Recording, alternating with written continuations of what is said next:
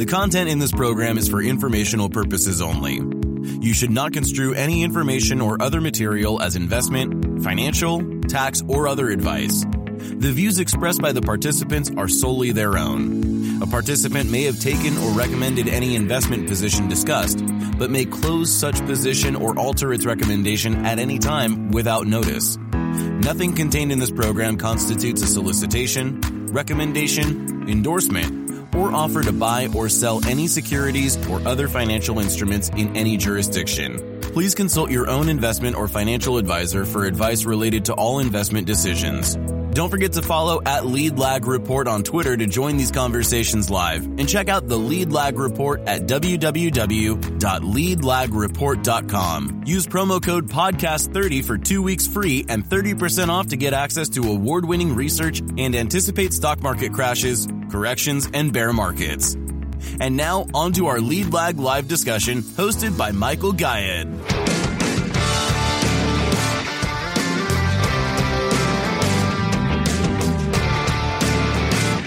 My name is Michael Gayed, publisher of the Lead Lag Report. Joining me today is Karl Kaufman.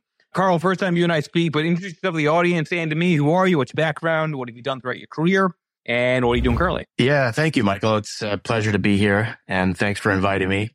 I started off, my first job out of college was as a stock market data analyst for Thomson Reuters, calculating index funds or indexes since the S&P and Russell can't really report their own index numbers. They have to go to an outside source. So I was there for several years and left to kind of do my own thing and pursue my own thing.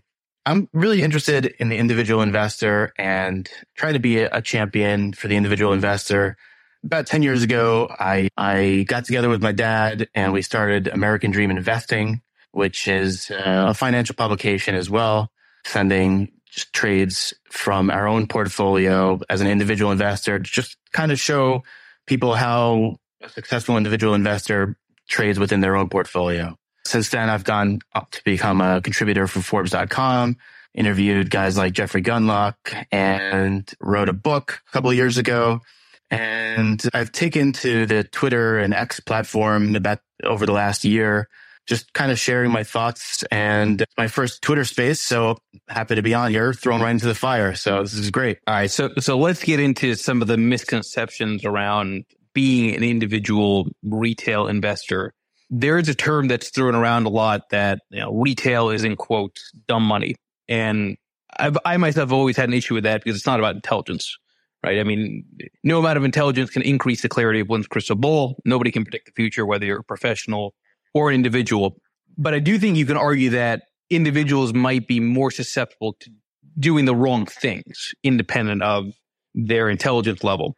What are some of the things from your experience that you find individual investors, retail investors do wrong, which has nothing to do with how they think about markets? Right. Well, I think probably number one is having an inflated sense of ego and thinking that, you know, they're always right not taking it on the chin, not owning up to mistakes.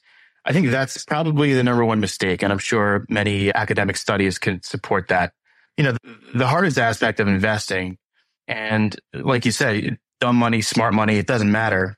The hardest part is definitely controlling emotions and individual investors, particularly those starting out, as we've seen throughout the whole meme stock craze of the last couple of years, can get caught up in things and make poor decisions, whether it's, you know, putting all their net worth in GameStop or AMC or over diversifying, which I think is a mistake. I think having that experience and the knowledge that you're going to make mistakes is critical to success as an individual investor or any investor. Do you think that social media has made the ability con- to control emotions harder. I mean, let's face it, engagement comes from, you know, that emotional pull. So as much as you can argue platforms like Reddit, like X have allowed more individual investors to be confident in trading, I'd argue it actually makes them more likely to make mistakes. Yeah, absolutely. Uh, it's, it's easy to get caught up in the crowd, right? And it's easy to just find someone who seems convincing online and, you know, puts their, their thesis for investing in a stock online. I mean, it's just so easy to get caught up in all of that. And it's short term thinking to the extreme, right? I mean, you're not even worried about quarterly reports or anything because it's all about what's happening this second. And you see that you, you see that now even with with Bill Ackman the, the, last was it yesterday or the day before where he he said that he was uh, covering his short position on treasuries and the market the market reacted accordingly. So I shared at the the top of the nest one of the quotes from Philip Fisher. History has shown that in every age and in every field of human knowledge, many of, you, of the views which almost everyone accepted as true and never bothered to think about further were in time proven completely wrong. I want to apply that timeless quote to uh, today from your perspective in terms of what is it that you think uh, the Fed uh, is assuming that people think uh, the Fed is right on, but in reality may not be the case? Well, you know, like I tweeted today, you know, the Fed and other economists are saying that, oh, inflation is going in the right direction and, and we're getting closer to beating it. Um, but, you know, for the average person that goes to the supermarket or, or goes to fill up their car, I mean, that's clearly not the case. And I mean, food prices are not going down. That's for sure. Gas prices are, you know, go up and down accordingly. But, you know, the, the Fed is going with data that's lagging, right? And they've been proven to make mistakes throughout their history. I don't know why they would, why anyone would give them the benefit of the doubt at this point that they are not going to break the system at some point.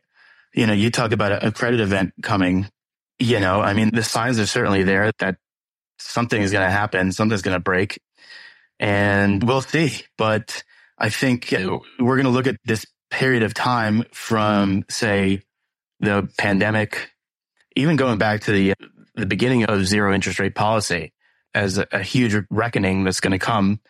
And, you know, the Fed is going to be caught with their pants down, really. You know, what, what really concerns me, I just put a piece out on Investor Place I had to not, you know, usually I look at things from a, from an averages perspective. I look at different sector ETFs to sort of get a sense of intermarket movement. But, you know, if you look at some of these big bank stock, Citigroup, you know, Bank of America, Barclays, these things are, you know, just stock price wise, it, it's almost like it's screaming that we're on the verge of a financial crisis. I don't know why it's not getting that much coverage. Yeah, you look at uh, Bank of America and the crappy, the crappy loans that they have on their balance sheet. You know, uh, are we going to go back to the too big to fail thing from 2000? You know, the late 2000s. I don't know. I don't have a crystal ball, but what I do know is that regardless of what happens in the short term, I'm thinking long term, and that's for me has been critical to my success, to my father's success over the years is, knowing that whatever happens in the short term, the market will recover at some point. You know, I mean, I'm in my early 40s, so I'm not so worried about retirement right now. I think if you are on the verge of retirement or retirement, it, you, you might have a different perspective. But whatever happens in the short term, you know, preparing yourself and your portfolio for the long term it helps me sleep at night a little better. And, uh, you know, it makes it fun to talk about at the very least. But this goes back, I think, to the individual investors and quotes dumb money. I think, you know, if we agree that markets over time, you know, you're better to be in equities than not. Sure. The problem, right, of course, is that most people don't think like that. Most individual investors have, I think, a, if I were going to argue anything that the biggest difference between individual retail and, yeah, kind of more institutional it is that time frame, right? The right. retail has to be much more shorter term. And I'd argue having more of a gambling mentality, right, with playing with options in particular than, you know, real longer term allocators. Yeah, look, I mean, retail could do whatever they want. That's one of the nice things about being an individual investor. So I think many people who got into the market, especially in 2020, there were no sports on TV. The, the casinos were closed. They viewed it like, like, you know, this is I'm going to be, I'm going to be gambling here with, you know, zero day till expiration options. And I think, you know, there's a place for short termism and day trading if you really study it and you know what you're doing. I think it's a very good way to lose a lot of money very quickly. You know, there's also plenty of retail individual investors that do take a long term view of the market. And that's why there's a lot of buying the dip in, you know, stalwarts as opposed to you know, the AMCs or the, or the, the GameStops of the world. So you had mentioned a little bit earlier, that you said over diversifying is a mistake, which I think is interesting because, you know, that saying that it's like diversification, right? If Yeah. you do too much diversification, obviously it doesn't help. But you do need to have some kind of diversification because, you know, at the end of the day, it's about you know, unknowable future paths and you want to have you know, arguably as many paths as possible covered in your portfolio. So how do you think about the point at which a, a portfolio is over diversified? Yeah, well, I think you know, an individual investor without a team of analysts working for them can't keep track of more than 15, maybe 20 at, at the highest investments in their portfolio. And, you know, you get ETFs or index funds or whatnot, and you can claim you're diversified that way. But if you look at, you know, the S&P 500 these days, you know, the weighting of the, the top 10 stocks are, you know, are so disproportionate, except maybe in the, from the 1970s with the Nifty 50 or whatever. So it's the nice thing about concentration is if you're willing to spend the time and the work and the effort, you can really understand how a company operates. And some companies offer you diversification in and of themselves. I mean, Berkshire Hathaway is a perfect example of a company that has their hands in everything. And if you want to have insurance exposure and real estate exposure and a little bit of and some equity exposure, you get some Apple in there, you get some Bank of America. Who knows what's going to happen there?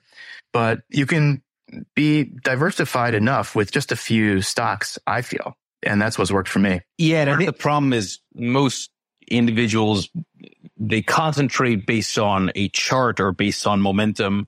Whereas the reality is, if you're really going to do a, a true concentrated portfolio, you, you sure as hell better make sure you understand the company, the assets, the valuation, and have a, a different time frame. Y- y- Yeah, I mean, the fundamentals are, are what matters when when concentrating a position like that. If you're if you're in it for the long term, I mean, you need to know if the fundamentals are still there, if the story, if your thesis holds up over time.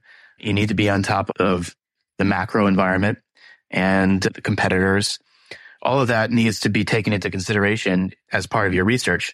You know, I mean, unless you're you know, uh, a professional trader, you, you know, like a George Soros concentrating in something and, and using derivatives and such in a complicated manner.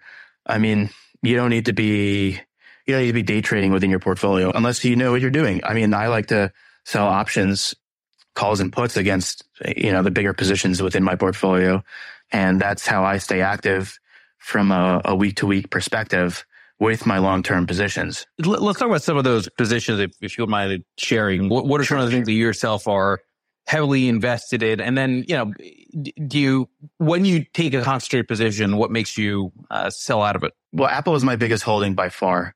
And I started investing in Apple in about 2010 and just been continually adding over time and selling at, you know, I sold at 175, bought it back, continued to, to go in. I felt if I need to raise some cash, one, one particular reason I would sell a, a stock is for quote unquote accounting irregularities, which means they're committing fraud on the balance sheet. And so even if I, I really thought the stock had a good story, I would reconsider instantly whether that was the right call or not.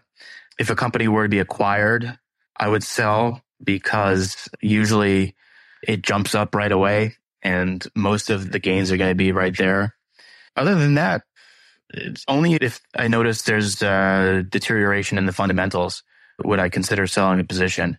Really buy and hold for most of my things and then trade around it with with some options. The trading around it, are there certain rules that you follow, technical signals, or is it, you know, something that maybe can't exactly be codified, something that's more based on intuition? And I say that because, yeah, I tend to prefer more rules based approaches, although obviously it has not helped, you know. Mm. But I do think that there is something to the idea that you can almost feel when things are getting extended without necessarily having some kind of technical basis. Yeah, exactly.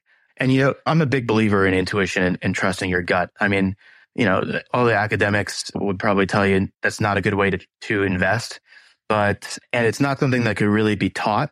It has to be experienced, right? You have to be in the market and have real money on the line and feel what it's like to lose money and to make money. And I'm a big believer in, in intuition. Uh, as far as technicals, you know, I've studied technicals and I use it in some respects, mostly to, to kind of understand what the market is doing or, you know, technical traders are doing. So I'll look at VWAP, I'll look at, you know, Elliott waves and such, but it's mostly just to watch the chart and see if I'm planning on buying a stock, I'll take a look at the chart and see what would probably be a good time to get in or out, depending on the move I'm making. But, you know, for me, intuition is really key just from having watched the stocks every day for hours and weeks and months and years. And like I said, that can't be taught. That has to be experienced. What's your intuition telling you now about where we are with stocks broadly? I mean, if you look at, if you look at the, what the market is saying, right? It's saying that they're trying to price in that the Fed is keeping rates higher for longer, but they don't really believe them that it's, that's going to happen. Things are expensive in the tech world. I mean, your, your beloved NVIDIA as a, as a shining example of that. It just, I mean, talk about frothy and crazy. I mean, investors have really bought into the AI story like, like mad. And so I think we're due for a reckoning in the short term. I don't know how short. I don't know when that's going to happen, but I think that would present an, uh, an opportunity for long-term investors like me to get companies that may have a tangential relationship to AI or more of a picks and shovel play, like, you know, like a Broadcom or even, you know, Intel being a dog that, that everybody has ignored for, for many years and thinks that they're late, you know, they're behind everybody in the pack. I think that I don't just don't know to quote Lou Reed but it's fun to to be positioned to take take advantage of whatever may happen. I mean, if if things continue to go up, I'll continue to buy, or just hold cash and and get five and a quarter percent on that and wait for for the striking price. It's actually since you mentioned Intel, Intel, uh, there was I forget who it was yesterday. I was happened to have CNBC on, and somebody was saying that no company has been a worse steward of capital than Intel, right. which is, which is a, to be a strange way of framing it because it's like, all right, that guy probably could never run Intel to begin with. No disrespect, but it's like, you know, it's easy to quarterback and say things like that. But it, it does take a contrarian mindset to say, you know what, maybe consider Intel over NVIDIA. And that's not easy for most people to do. Again, going back to the individual versus, you know, kind of the more professional allocator probably would consider doing that. Individual likely wouldn't. Hmm. This gets into sort of contrarianism in general. L- let's, I name the space becoming the contrarian investor because I think it's important for people to understand that there's two ways to think about investing, either your momentum or your mean reverting. Mean reverting is basically contrarianism. How do you define contrarianism and how do you get the right mindset to think differently from the crowd? And importantly, how do you get the right mindset to know if you should be thinking differently from the crowd? Yeah, look, there's contrarianism for the sake of contrarianism, right? And saying, well, you know, this stock is high, so I'm going to sell, or you know, I have to be different from everybody else.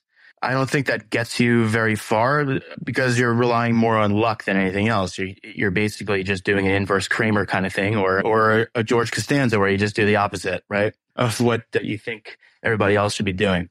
I think contrarianism to be successful has to be backed by thorough research and real deep thinking. I mean, uh, I, I, I just revisited Howard Marks' book, the, the most important thing illuminated. And he has, he starts off right away with his second level thinking, right? Which is asking yourself some specific questions to really put things in perspective, right? Like what, why would things be different from what the market is telling you? What would have to happen in order for your reverse case thesis to come true? You know, how does the current price uh, comport with the consensus view of the future and with mine is one of his questions. We'll be back after a quick break. Hello, listeners. Michael Gayed here from Lead Lag Live. Are you ready to take a deep dive into market trends, risk management, and investment strategies? Then you need the Lead Lag Report. Our in depth analysis helps you understand the financial markets like never before. And guess what? We're giving you a chance to experience it at a discounted rate. Visit theleadlag.report slash leadlaglive and get an exclusive 30% off on your subscription. Don't miss out. Level up your investment game with the Lead Lag Report. And now, back to our discussion. Just to reset the room for the meeting 20 minutes, everybody, please make sure you follow Karl here on X. If any of you want to come up and ask questions, click that bottom left mic request button. And as always, this will be in podcast under Lead Lag Live on all of your favorite uh, platforms, Apple, YouTube, Spotify.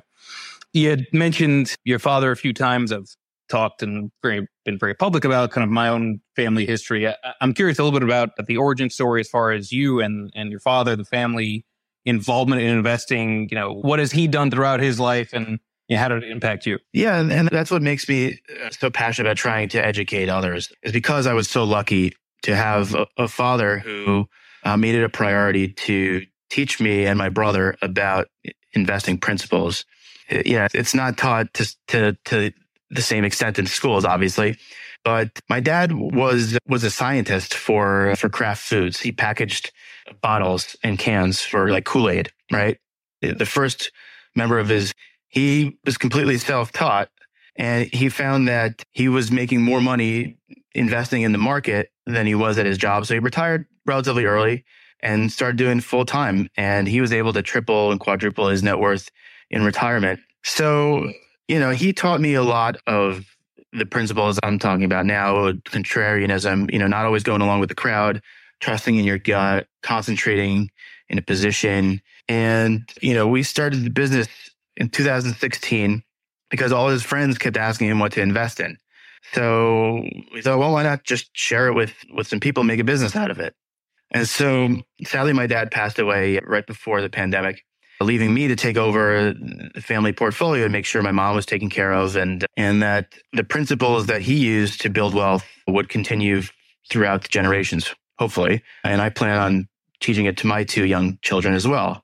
So, you know, it, it goes back to not settling for average and thinking differently from others and really finding a passion for it.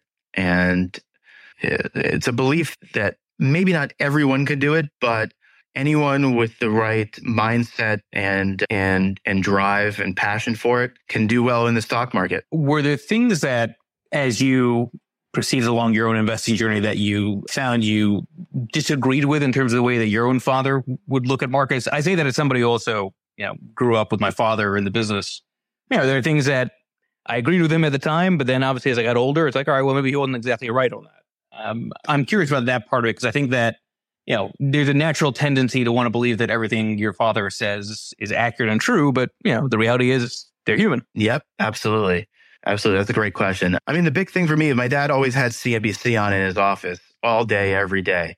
And for me, I think that was almost a detriment to my own research and my own understanding. I still listen and watch it on occasion, but for me, it's just noise. And it, I like to listen to CNBC or in the car or, you know, watch it on occasion. But for me, the value of CNBC is watching interviews with CEOs whose company I own, whose stock I own, so I can kind of get a feel for them and see if I can see how they answer the questions and kind of gauge if they're telling the truth or not. I think that's very interesting. I also listen to it, basically see what everyone else is doing because if you watch or listen to CNBC, everybody has the exact same opinion, pretty much. I mean, they they all fall in line. Nobody wants to be like you know the the, the crazy hopped up prices right contestant saying you know the stock price is going to be three times higher or three times lower than everybody else. So it's interesting to see what everybody is saying. And then I can go about seeing if I could poke holes in it and if I can come up with my own kind of contrarian take on that. And part of that's also learning from others, obviously beyond just your father. I know you had mentioned that you spent some time looking at some of the in quotes greats when it comes to investing. Maybe just share with the audience some of the more interesting you know, kind of investment in quotes legends that you looked into that you've studied and if there were any kind of commonalities across them? Yeah, you know, you know, my dad always liked Warren Buffett, but never owned any Berkshire Hathaway stock. And, and I, I bought some for my own portfolio. Uh, and and have studied Buffett, you know, his letters more so than my, my dad ever did. Peter Lynch was, the, you know, One Up on Wall Street was the first book my dad gave me when I graduated from college and and that was that was kind of what started my real passion, uh, knowing that I could connect to my dad that way. So I love Peter Lynch. I love how he encourages the individual investor and his writing is just so wonderful. Philip Fisher, you, you have there is great. Howard Marks, even George Soros, as demonized as he may be, I find his writing to be fascinating on, a, on an intellectual and philosophical level as far as his like feedback loops, excuse me, his feedback loops on uh, on the market. So I think there's a lot to learn from the great investors, but the key is not just copying them. It's it's synthesizing bits and pieces from them all and coming up with your own philosophy and and using that to to guide you as you go along learning and, and studying the markets yourself. Yeah, no, I think that's very well taken. I also think that it's important that people not, to your point, try to imitate another investor. Yeah, you know, being an investor is more than just a set of rules, right? It's temperament, it's own your own individual sort of risk tolerances and yeah, dynamics. I don't think anybody should ever think about cloning somebody because you have to find what also works for you as an individual. Yeah, I mean, you, know, you look at say Mohnish uh, Pabrai, who who is an admitted clone of Warren Buffett, right? But I don't know any, anyone else who's who's that successful doing it. Now, look, I mean, part of my business model is sharing my trades with with members of my service. But you know, I send that information to people who can do what they want with it. I mean, it's they're not going to be able to fully copy my results because everybody's got a different scenario. But it's good to get different trading ideas and to see how an investor trades within their own portfolio. I mean, especially with say options trading, you know, I don't do weekly option trades. I look all the time for opportunities, but I sit back and wait for my pitch and try to be patient instead of swinging at every pitch. So there, there's certainly a lot of value to get from seeing what other people's trades are. Now, if, if, for people who copy, say, Warren Buffett based on a 13F report, you know, that's not up to date. So that's lagging data as well. You don't know what Warren Buffett and Berkshire or, or Bill Ackman or, um, you know, any of those guys have done over the past, know, you know several weeks since the 13F was filed.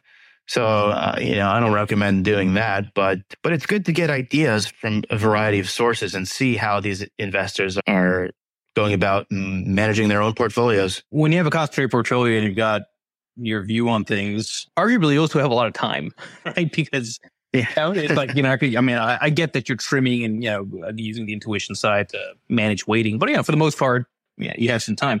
But uh, I, I'm curious, what do you do in your free time? I mean, is it just kind of reading about markets? I mean, I think when you're passionate, you're just interested in the way the world works, the way money works, even though you're not necessarily doing anything with your portfolio. Yeah. I mean, I'm looking for new ideas. I'm reading as uh, whatever I can get a, my hands on. I'm also writing a lot. I find that writing helps to kind of process my thoughts and my ideas and trying to have conversations with people and reaching out. Currently uh, creating, uh, filming a course that uh, I want to do for kind of beginners to try and get them to, to start because, you know, so many people are just overwhelmed or don't know anything about the market. They're not even, they don't even have any exposure. I mean, if I can convince people to just put some money in, into an index fund and set it up automatically, I think that'd be a good way for, for most people to just get started and then move on to more advanced topics from there. So, you know, I fill my days with a lot of different passion projects. Very lucky that way. And, you know, writing and, and reading and talking about the markets, you know, it could could last me the rest of my life. It's, there's always something new every day. Yeah, and I think it's there's never a dull moment, and, and, there's there's always more to, to learn, and also I think more in time.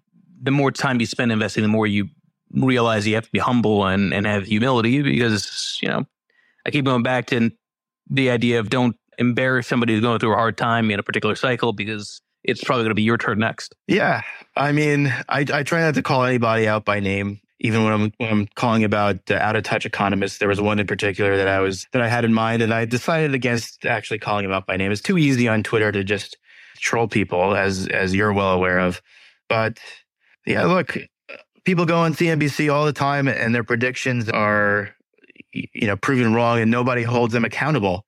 And then they get invited back, is, which I don't understand unless they're way out there. Well, so, so I put back. I think it's okay to be uh, because everyone gets it wrong on predictions. What oh, sure. I think where the media fails is they don't call out thought pro- process, right? So you, you can be wrong, but still have the right thought process, right? So it's a question of, you know, what I always say, it's like the left of the equal sign versus the right. I think the problem with the media is they're always looking for the soundbite, which is after the right of the equal sign. They don't question if the reasoning is valid to begin with. Fair enough. And, you know, everybody uses a qualifying term. You know, they say the market could do this, or, you know, there's a 40% chance that Apple will buy Netflix. Or, you know, this way, you know, they can make predictions and not, and not say, well, I didn't say it was going to happen. So I think, I think every prediction should be taken with a grain of salt. And that's not to say they should be completely ignored. I think a lot of people do a lot of good research and share it. And, you know, I think you, you could take the better, the better ones, those who have, have better track records of being right or have, you know, to your point, a, a, a better explanation to why they came about their thesis. And it makes for good material to try and uh, poke holes in it. Yeah, it's just, it's unfortunate that you don't have more of that intellectual honesty. I think, yeah, I mean, long form podcast you can somewhat get there, but the problem, I think, even with podcasts that I myself have listened to, is a lot of the hosts don't necessarily understand markets to know if there's holes in the argument, right? I think that's a whole nother dynamic. And it kind of makes sense, right? Because, you know, unless you're doing it from a content generation perspective, you know, like I am, while also running money, it's not really your job to know. It's your job just to get the guests and, you know, get questions. Yeah, no, that makes a lot of sense. You know, people love to, to trust people and uh, who they think they are are experts. But the thing with the thing with the stock market is that nobody really knows what the future holds, right? You could be the smartest person in the world and still get it wrong because there are a myriad possibilities of what could happen in the future. And everybody still gravitates towards whoever says their prediction with the most conviction. So, you know, I think that there, there's value there, but it pays to really do your own due diligence. And that goes with anything. 100% agree. Karl, for those who want to track more of your thoughts or get access to some of the things that you put out, you know, I, obviously the financial education side is important to you. Where do people go to for that? Yeah, you can find me at AmericanDreamInvesting.com. I have a newsletter I publish every other week for now. And here on Twitter, you know, the Karl Kaufman is my handle. I publish, you know, I, I have some kind of tweet every day for the most part since the last, past year that those are the best places to find me. I haven't published anything on Forbes.com in a while, but looking to pick that up back again. And, you know, happy to answer any questions or, you know, feel free to shoot me DMs. My DMs are open if anyone has specific questions. It's a lot of fun just talking about the markets. Everybody, please give Karl a follow here and make sure you give kudos to him because he is trying to help others, which I think is important in an industry where there's a lot of bullshit things that are said and espoused. Thank you, Karl. Appreciate it. Yeah, thank you, Michael. This is great. The content in this program is for informational purposes only. You should not construe any information or other material as investment, financial, tax, or other advice. The views expressed by the participants are solely their own a participant may have taken or recommended any investment position discussed, but may close such position or alter its recommendation at any time without notice. Nothing contained in this program constitutes a solicitation, recommendation, endorsement, or offer to buy or sell any securities or other financial instruments in any jurisdiction. Please consult your own investment or financial advisor for advice related to all investment decisions. Don't forget to follow at Lead Lag Report on X, Instagram, Threads, and YouTube, and check out the Lead Lag Report at www.leadlagreport.com.